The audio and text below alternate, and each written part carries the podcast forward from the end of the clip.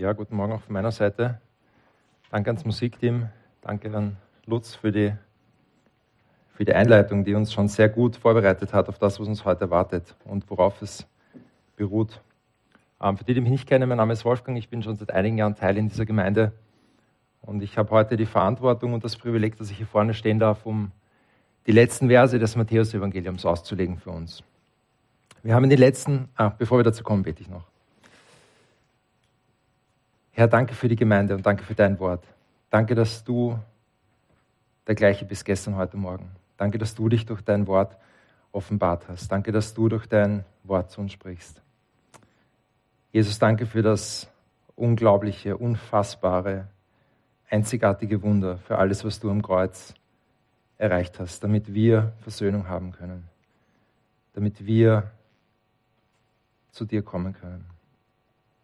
Und wir bitten dich, dass du uns mit deinem Heiligen Geist hilfst, zu verstehen, was dein Wort für uns bedeutet, welch großartige Auswirkungen es auf uns hat. Und ähm, ich bete, Herr, dass dein Wort in unseren Herzen auf fruchtbaren Boden fällt und dort tiefe Wurzeln schlägt. Amen. Wir hatten in den letzten Wochen eine Predigtreihe mit dem Titel Fünf Tage, die die Welt veränderten. Und wir haben uns dann anhand von den Texten im Matthäusevangelium angeschaut, die letzten Tage, die letzten Stunden im Leben von Jesus, bevor er ans Kreuz geschlagen wird, bevor er stellvertretend am Tod sterben wird. Und äh, letzte Woche am Ostersonntag haben wir im Kapitel 28 gesehen, dieses einzigartige Ereignis der Auferstehung von Jesus, wie er von den Toten aufersteht dieses unglaubliche, einzigartige Ereignis, das die Weltgeschichte verändert hat. Das der absolute Dreh- und Angelpunkt unseres Glaubens ist. Insgesamt muss man dazu sagen, diese Predigtreihe war lediglich der Abschluss und der Höhepunkt von einem großen Ganzen, weil wir uns insgesamt schon über Jahre hinweg immer wieder mit verschiedenen äh, Blöcken und Abschnitten und Predigtserien mit dem gesamten Matthäusevangelium beschäftigt haben.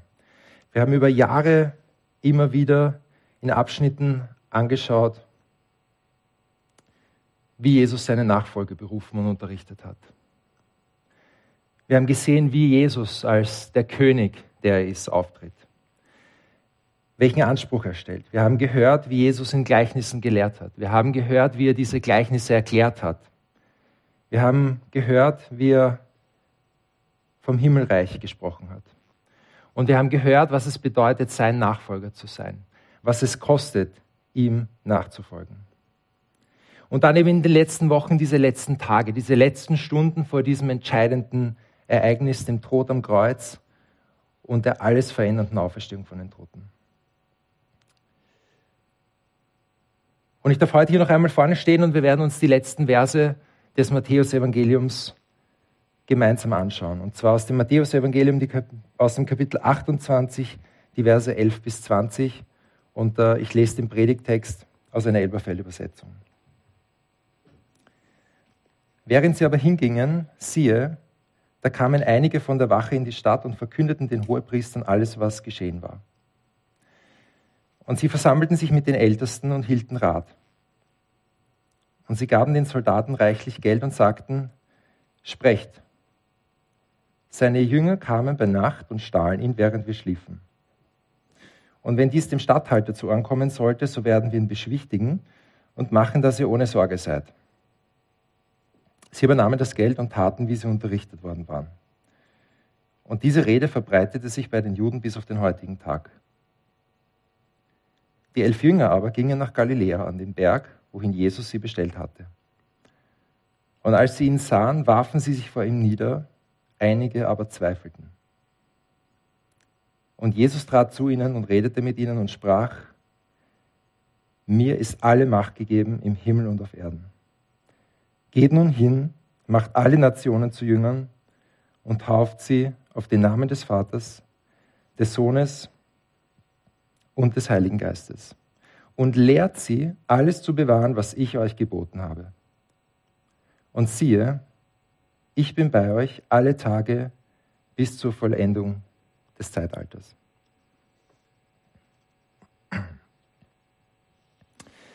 Wir werden uns den heutigen Predigtext in zwei großen Abschnitten anschauen.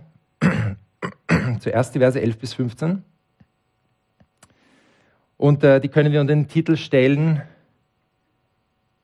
dass die, der Versuch, die Wahrheit zu unterdrücken, scheitert. Und danach werden wir uns die Verse 16 bis 20 genauer anschauen und da ein bisschen mehr den Schwerpunkt legen, weil wir hier von Jesus selbst unmittelbare Anweisungen bekommen, wie er will, dass unsere Nachfolge ausschaut. Was sein Auftrag an uns ist. Kommen wir zum ersten Abschnitt zu den Versen 11 bis 15. Es wird versucht, die Wahrheit zu unterdrücken. Wir haben äh, letzte Woche da schon ein bisschen was dazu gehört. Und es gibt hier eine fast zeitliche Überschneidung zu den Ereignissen von letzter Woche, als die Frauen zum Grab kommen und, äh, und äh, dort dem auferstandenen Jesus begegnen. Und in Vers 11, während sie aber hingingen, das bezieht sich auf die Frauen. Also die Frauen machen sich nach der Begegnung mit Jesus auf den Weg nach Jerusalem, um die Jünger zu finden, um den Jüngern zu erzählen, was passiert ist. Und währenddessen kommen schon einige der Wachen in die Stadt. Die hatten logischerweise einen Vorsprung zeitlich, weil die ja vorher dort waren, als das passiert ist. Und die waren schon auf dem Weg, als die Frauen erst hinkommen zum Grab. Dass sie in die Stadt kommen, ist übrigens ein Hinweis, dass das Grab damals außerhalb der Stadt war. Ein, ähm, wenn es um archäologische Beweise geht, der Bibel ein Hinweis, das Grab muss außerhalb der Stadt gewesen sein. Und diese Wachen berichten alles, was geschehen ist. Und dieses alles, das überliest man so leicht, aber es ist eigentlich ein sehr interessantes Wort hier. Denn das bedeutet, sie müssen hier den Hohepriestern erzählen von diesem übernatürlichen Ereignis.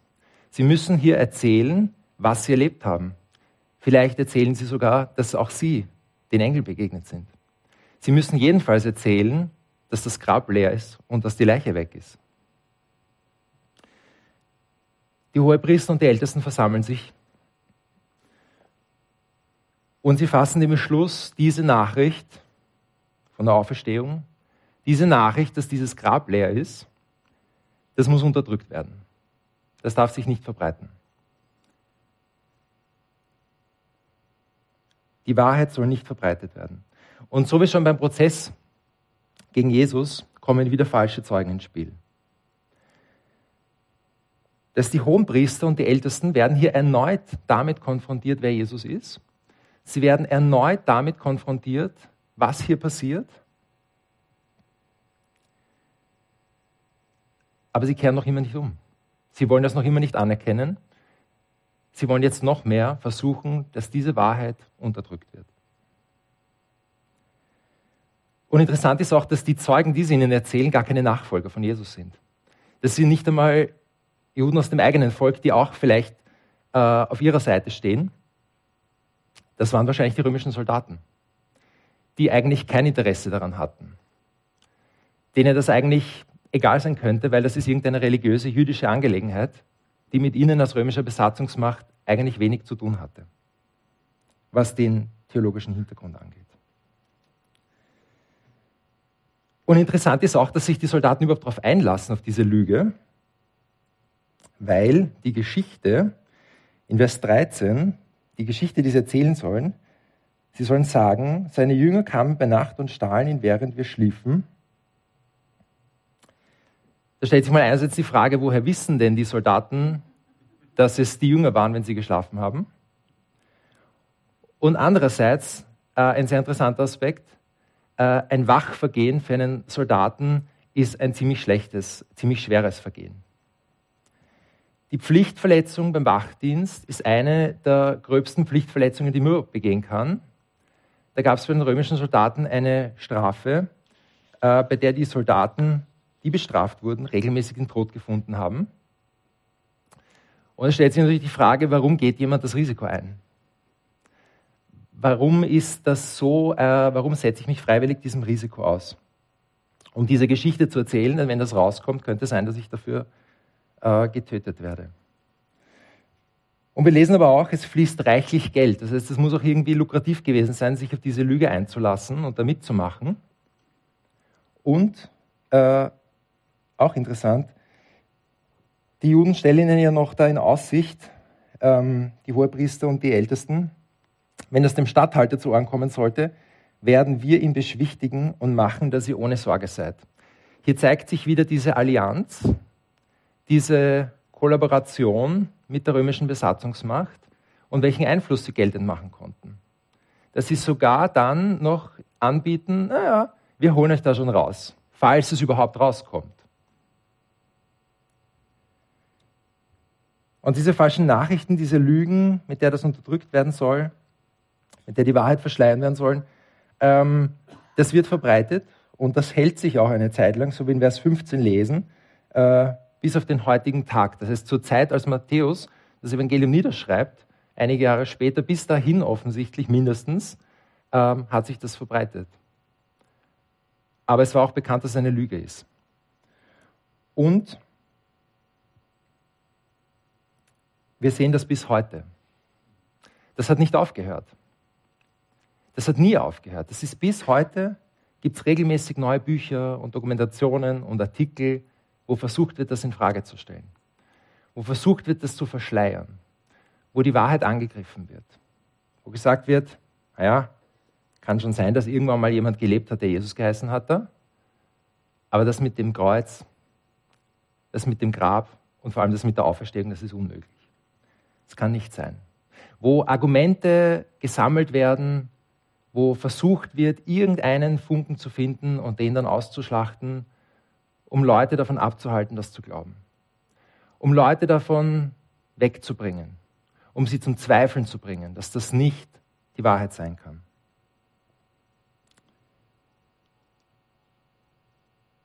Und es ist der entscheidende Ansatzpunkt, um den christlichen Glauben zu bekämpfen, denn ohne Auferstehung gibt es keinen christlichen Glauben. Das ist der Dreh- und Angelpunkt. Das ist das wesentliche Element unseres Glaubens. Aber die Geschichte zeigt uns auch, dass diese Versuche gescheitert sind, denn die Tatsache, dass wir heute hier stehen und Gottesdienst feiern, dass wir heute hier das Wort verkünden, dass wir gläubig sind, das ist der Beweis dafür, dass die Lüge sich nicht durchgesetzt hat, weil sich Gottes Plan nicht stoppen lässt weil sich die Wahrheit nicht aufhalten lässt. Die Wahrheit kommt immer ans Licht. Und Gottes Plan kann nicht gestoppt werden. Wir haben das so oft gesehen in den letzten Wochen, als immer versucht wird, irgendwie den Plan von Jesus äh, zu stoppen. Es funktioniert nicht. Also fassen wir den ersten Abschnitt zusammen. Der Versuch, die Wahrheit der Auferstehung zu unterdrücken, der scheitert. Kommen wir zum zweiten Abschnitt zu den Versen 16 bis 20. Das ist ein sehr bekannter Text. Ein sehr bekannter Text im Matthäusevangelium. Vielleicht sogar einer der bekanntesten Texte in der Bibel. Dieser sogenannte Missionsbefehl. Und wir werden uns anschauen, was da genau passiert, was Jesus sagt und dann müssen wir uns überlegen, was bedeutet das für uns heute hier im 21. Jahrhundert? Was bedeutet das für uns heute hier in Wien im Jahr 2022? Vers 16, die elf Jünger gehen nach Galiläa. Und auch da möchte ich zurückverweisen auf das, was wir damals gehört haben, vor ein paar Wochen, als Petrus Jesus verleugnet hat. Äh, wenn hier von den elf Jüngern die Rede ist, beinhaltet das, dass Petrus dabei ist. Das ist der Beleg, dass Petrus, nachdem er Jesus verleugnet hat, umgekehrt hat. Dass er umgekehrt ist. Dass er zurückgekommen ist, dass er wieder bei den Jüngern war. Und diese elf Jünger gehen nach Galiläa. Sie sind gehorsam. Jesus selber hat es im Kapitel 26, im Vers 32 schon angekündigt, dass er nach Galiläa vorausgehen wird.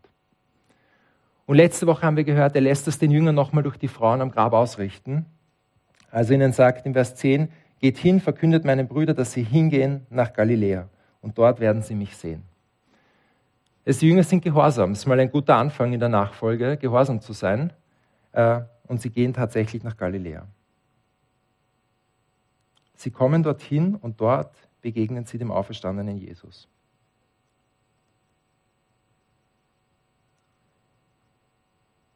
Und wenngleich jetzt Matthäus hier nicht schreibt, wie der Auferstehungsleib ausgesehen hat, dann sehen wir anhand der Reaktion, die Jünger erkennen ihn. Egal wie dieser Auferstehungsleib von Jesus ausgesehen hat, die Jünger erkennen ihn.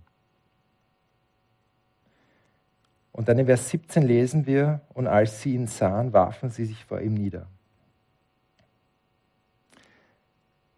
Was für eine Geste der Unterordnung, was für eine Geste der Anbetung. Was für eine Reaktion, wenn die, die mit ihm schon jahrelang unterwegs waren, ihm jetzt begegnen. Und ich frage mich, bete ich Jesus adäquat an?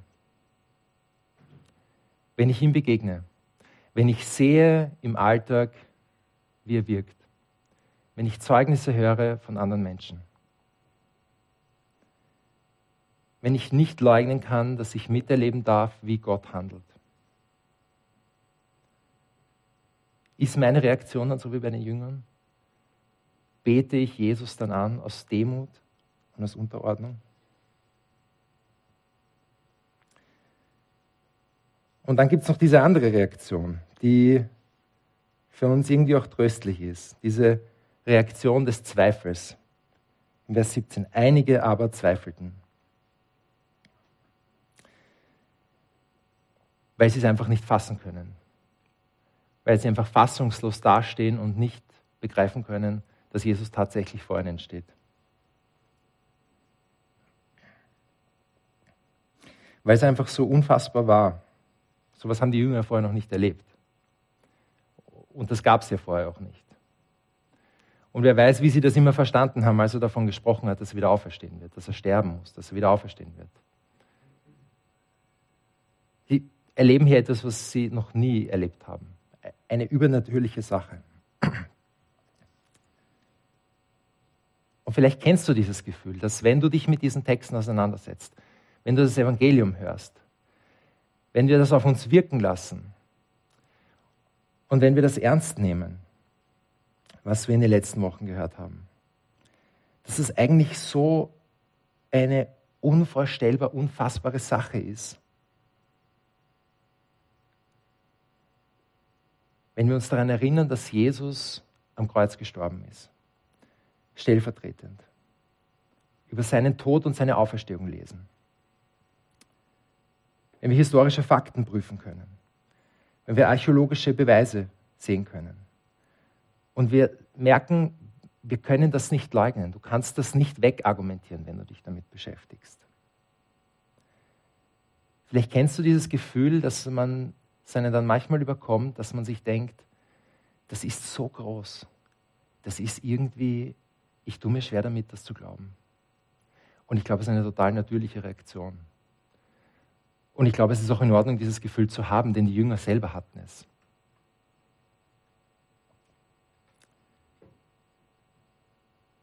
Einige aber zweifelten. Aber wenn wir weiterlesen im Neuen Testament und die Apostelgeschichte und sehen, wie es losgeht, dann sehen wir, diese Zweifel wurden auf die Seite geschafft. Und die, die gezweifelt haben, gehen nachher hinaus und beginnen das Evangelium zu verbreiten. Die bleiben nicht in ihren Zweifeln hängen. Und wahrscheinlich sind die nächsten Verse, die wir uns anschauen werden, der Beweis und die Grundlage, warum sie nicht bei ihren Zweifeln stehen bleiben. Weil sie Jesus hier selbst nochmal erleben, weil er zu ihnen spricht, weil er ihnen Anweisungen gibt und sagt, so will ich, dass meine Nachfolge ausschaut.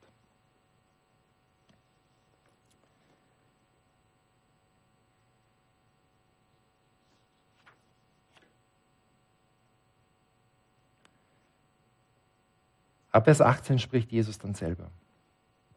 Und er sagt, mir ist alle Macht gegeben im Himmel und auf Erden. Mir ist Jesus. Jesus sagt, mir ist alle Macht gegeben im Himmel und auf Erden. Gegeben, er hat es nicht selbst bekommen, es wurde ihm gegeben. Von wem wurde Jesus die Macht gegeben? Von Gott selbst. Von Gott dem Vater, der Jesus die Macht gibt. Alle Macht, allumfassend, im Himmel und auf Erden. Und erinnern wir uns an Kapitel 4, als Jesus nach seiner Taufe versucht wird vom Teufel und als der Teufel ihm alle Königreiche der Erde zeigt. Alle Königreiche der Erde. Aber Jesus steht darüber, weil er bekommt die Macht über den Himmel und die Erde. Jesus als der Sohn Gottes, als der Auferstandene, steht hier vor seinen Jüngern und sagt nach seiner Auferstehung, nachdem er Gottes Plan für die Erlösung erfüllt hat, mir ist alle Macht gegeben im Himmel und auf Erden. Also überall. Und erinnern wir uns zurück an die vielen Stellen, wo wir uns damit beschäftigt haben, welchen Anspruch Jesus als der König stellt. Der König regiert überall.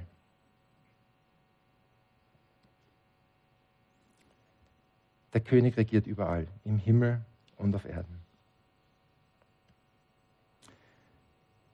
Also Jesus ist der Auftraggeber. Jesus ist der Auftraggeber. Und ab Vers 19 kommen seine Anweisungen. Der Auftrag lautet, Vers 19, geht nun hin und macht alle Nationen zu Jüngern. Geht nun hin und macht alle Nationen zu Jüngern. Das ist der Auftrag. Und bedenken wir, anders als vor der Auferstehung, es geht jetzt nicht mehr nur um die Juden. Es wird jetzt nicht mehr nur innerhalb der Juden versucht, das zu ähm, verbreiten und ihnen zu erzählen, wer Jesus wirklich ist. Alle Nationen. Geht und macht alle Nationen zu meinen Jüngern. Es geht um alle Menschen. Es geht nicht um ein auserwähltes Volk, es geht um alle Menschen. Weil Jesus am Kreuz für alle gestorben ist, unabhängig von Kultur und Herkunft.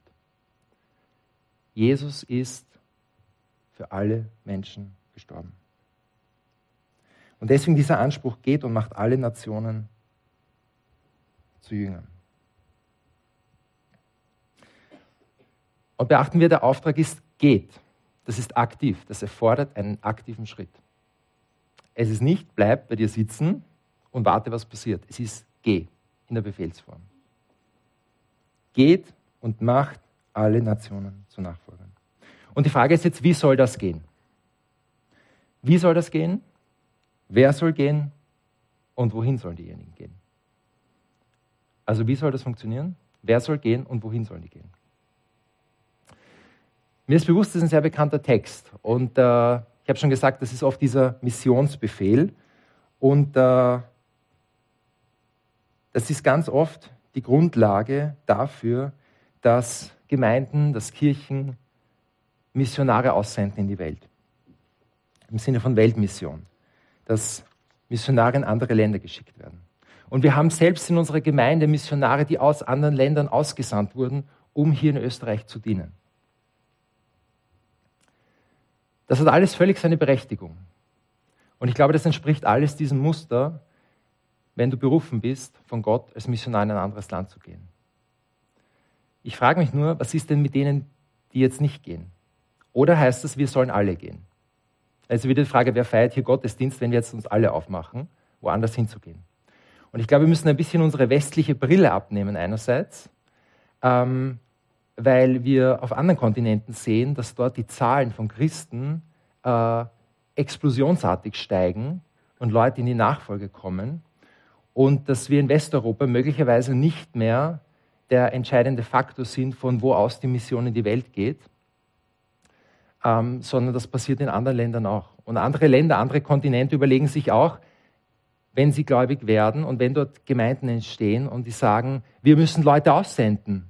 Vielleicht gibt es woanders Leute, die Jesus noch nicht kennen, wir müssen dort wen hinschicken.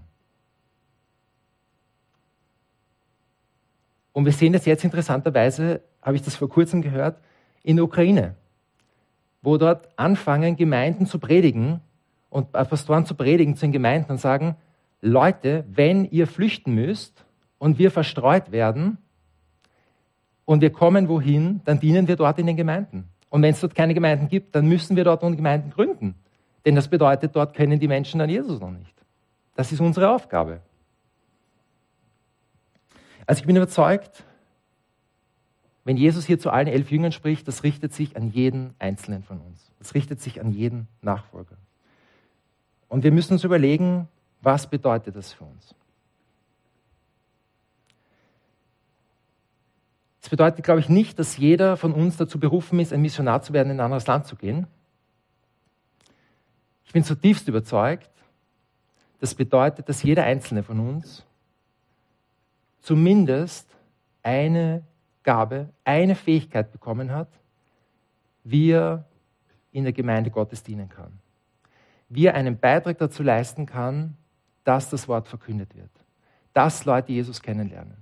Dass das Evangelium verbreitet wird und Menschen zu Nachfolgern von Jesus werden. Jeder einzelne von uns hat irgendeine Fähigkeit. Und jeder einzelne von uns, der Jesus schon kennt, hat die Möglichkeit, sein Zeugnis zu geben. Hat die Möglichkeit, anderen von Jesus zu erzählen. Egal wie unsere Umstände sind. Egal was wir machen, egal was wir arbeiten. Wir können überall zumindest unsere Geschichte erzählen und Zeugnis geben. Jeder von uns hat die Möglichkeit, die gute Nachricht zu verbreiten und mitzuwirken, dass Menschen zu Nachfolgern von Jesus werden. Wie gesagt, das bedeutet nicht, dass jeder von uns auf die Straße geht und dort anfängt, äh, mit Leuten zu sprechen.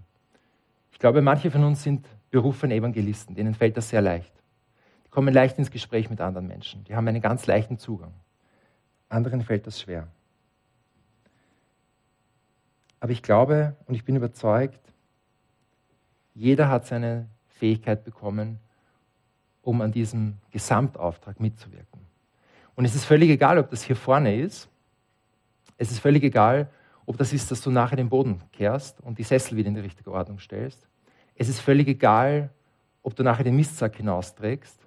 Es ist völlig egal, ob du dein Wohnzimmer zur Verfügung stellst, damit sich dort Leute treffen können, um die Bibel zu lesen. Es ist völlig egal, ob du alleine zu Hause sitzt und betest für die Gemeinde. Jeder kann seinen Beitrag leisten. Und ich glaube, so müssen wir das verstehen, wenn es sich umfassend hier an die Jünger richtet wenn es sich umfassend hier an die Nachfolger richtet.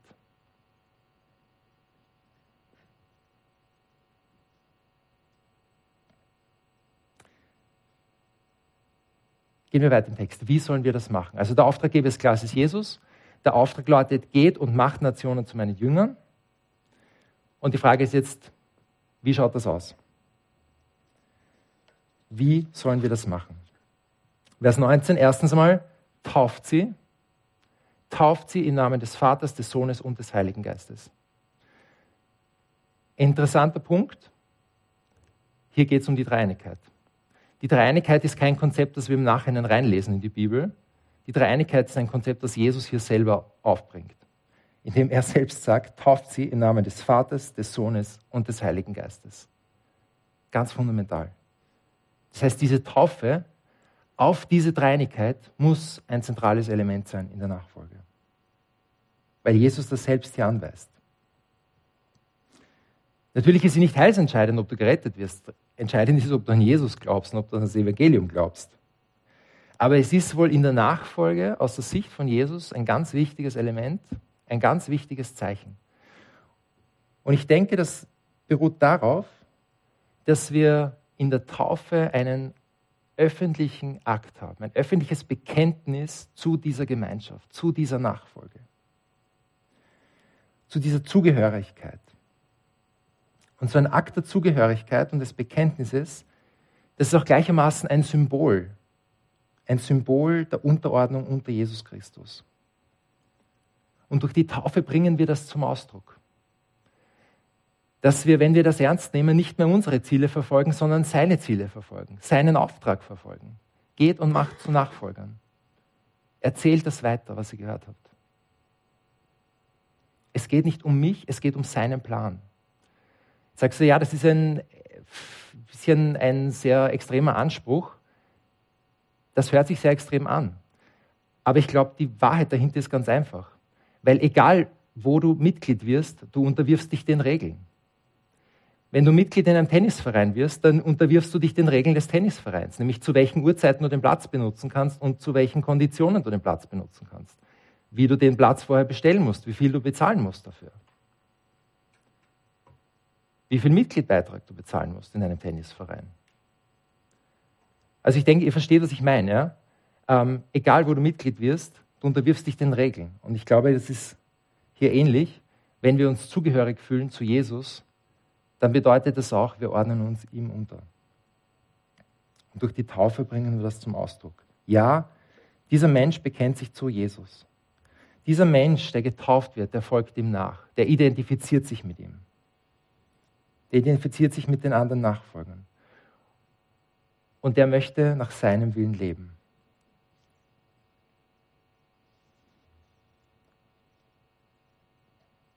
Das ist der erste Schritt. Tauft sie im Namen des Vaters, des Sohnes und des Heiligen Geistes. Aber es bleibt nicht bei diesem Kenntnis. Es bleibt nicht bei diesem Akt der Zugehörigkeit. Es geht nämlich noch weiter nach der Taufe. Interessant auch die Reihenfolge nach der Taufe. Lehrt sie alles zu bewahren, was ich euch geboten habe. Lehrt sie alles zu bewahren, was ich, sagt Jesus, geboten habe. Logisch irgendwie. Aber wir müssen uns überlegen, was das hier bedeutet. Das hat nämlich eine ganz massive Auswirkung auf uns. Denn damit wir anderen erzählen können, damit wir andere schulen können, damit wir andere lehren können, was Jesus geboten hat, ist es die unumgängliche Voraussetzung, dass wir das selber wissen. Wir müssen ja selber wissen, was hat denn Jesus gesagt? Was ist denn das, was ich euch geboten habe? Erinnern wir uns an alles zurück, was wir im Matthäus-Evangelium gehört haben. Das Matthäus-Evangelium wird als das Evangelium der Reden bezeichnet weil es da fünf große Blöcke gibt, wo Jesus selber spricht, wo Jesus selber lehrt. Erinnern wir uns an die Seligpreisungen bei der Bergpredigt. Erinnern wir uns an die vielen Gleichnisse, die Jesus erzählt hat. Erinnern wir uns daran, wie er diese bildhafte Sprache der Gleichnisse auflöst und erklärt, was es bedeutet. Erinnern wir uns, was Jesus selber über sein Königreich gesagt hat, was es heißt, ein Bürger ein Nachfolger in seinem Königreich zu sein. Erinnern wir uns, was Jesus über das Vergeben gesagt hat, über das Beten, was er über sich selber gesagt hat. Das müssen wir wissen und kennen, damit wir es weitersagen können. Das müssen wir wissen und können, damit wir anderen das vermitteln können, damit wir andere darin lernen und unterrichten können. Ich kann meinen Kindern nicht Spanisch beibringen. Ich kann nicht Spanisch. Ich kann auch nicht dem Lutz beibringen, wie er sein Auto reparieren soll, weil ich kann es nicht.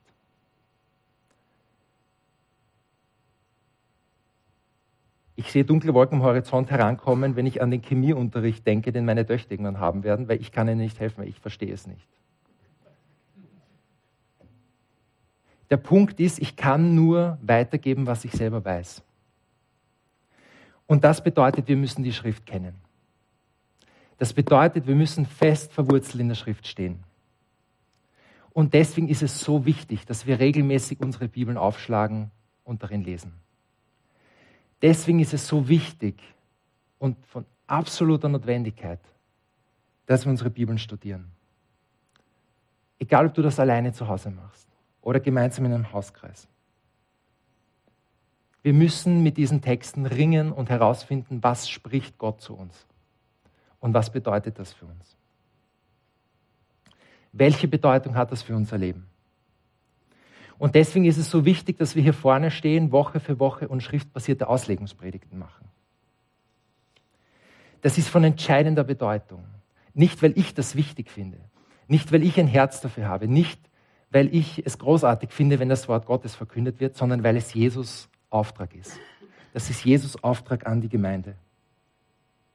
Und es ist die absolut notwendige Voraussetzung, damit wir seinen Auftrag erfüllen können. Und das bedeutet auch, wir müssen das, was wir glauben und wir müssen das, was wir verkünden, auch begründen können mit dem Wort Gottes.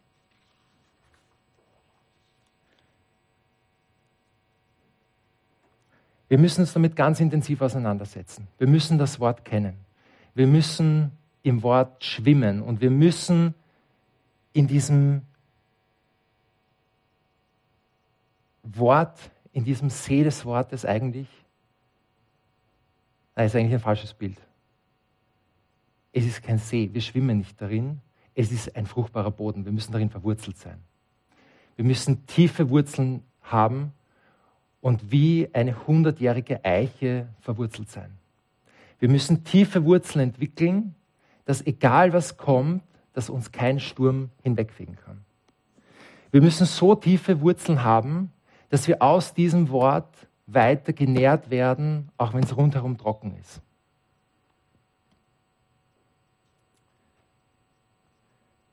Es ist von essentieller Bedeutung, damit wir Gottes Auftrag erfüllen können. Und das Problem ist, ohne echte, ohne biblisch fundierte Lehre, die auf dem Wort Gottes beruht und die darin fest verwurzelt ist. Ohne dem laufen wir Gefahr, dass unsere Nachfolge verblasst und schwach wird. Wir laufen Gefahr, dass unsere Nachfolge, unsere Lehre verschwimmt. Dass wir vom Zeitgeist beeinflusst werden. Es verändert unsere Nachfolge. Und dass unsere Nachfolge ein Opfer von unseren Gefühlen und Befindlichkeiten wird und von persönlichen Emotionen und Wünschen, wie wir die Bibel und das Wort interpretieren. Und dass das unsere Interpretation prägt und dass nicht mehr die Wahrheiten unseren Glauben prägen und unsere Nachfolge prägen. Ohne echte biblisch fundierte Lehre werden wir verblassen und verwaschen. Und wir werden anfällig für ihr Lernen. Und diese Botschaft der Bibel, diese Wahrheit des Evangeliums, die ist für alle Zeiten gültig. Wir müssen sie kennen, damit wir Jesus Auftrag erfüllen können. Mir ist bewusst, das hört sich wie ein sehr gewaltiger Auftrag an. Und ich habe großen Respekt davor. Das habe aber nicht ich mir ausgedacht, das ist das Wort Gottes. Das ist Jesus Anweisung. Und das hört sich wie eine ganz gewaltig schwierige Aufgabe an, wenn wir das ernst nehmen. Und deswegen ist es so gut, dass es hier nicht aus ist, sondern dass es noch diese letzten Worte im Vers 20 gibt. Und siehe, sagt Jesus zu seinen Jüngern, nachdem er ihnen den Auftrag erteilt hat.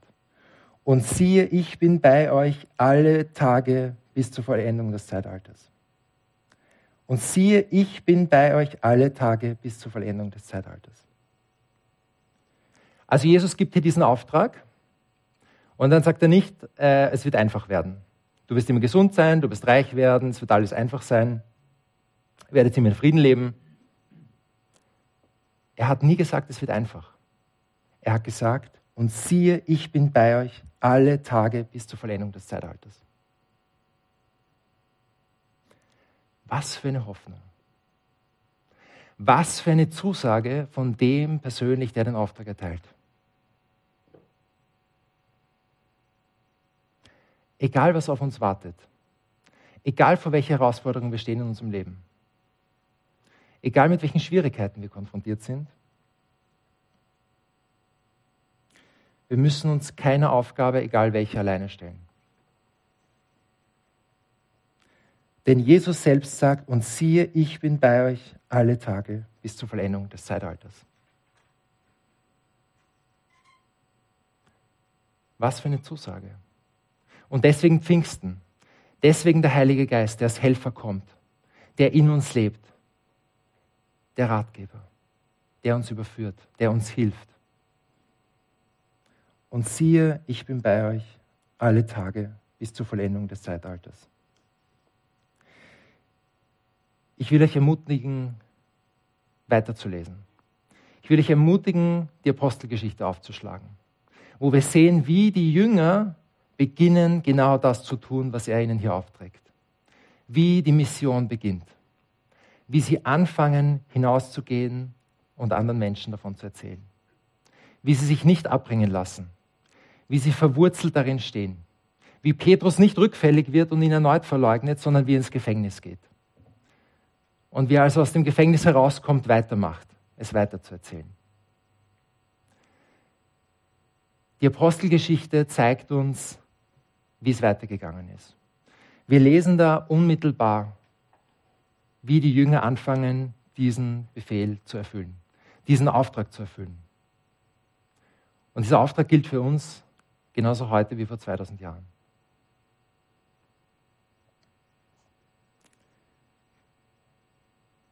Jesus hat nie gesagt, dass es einfach wird. Aber er hat uns gesagt, und siehe, ich bin bei euch alle Tage bis zur Vollendung des Zeitalters. Lass uns noch beten.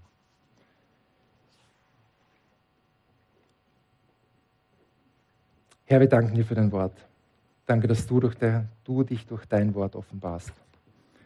Danke, dass du durch dein Wort zu uns sprichst.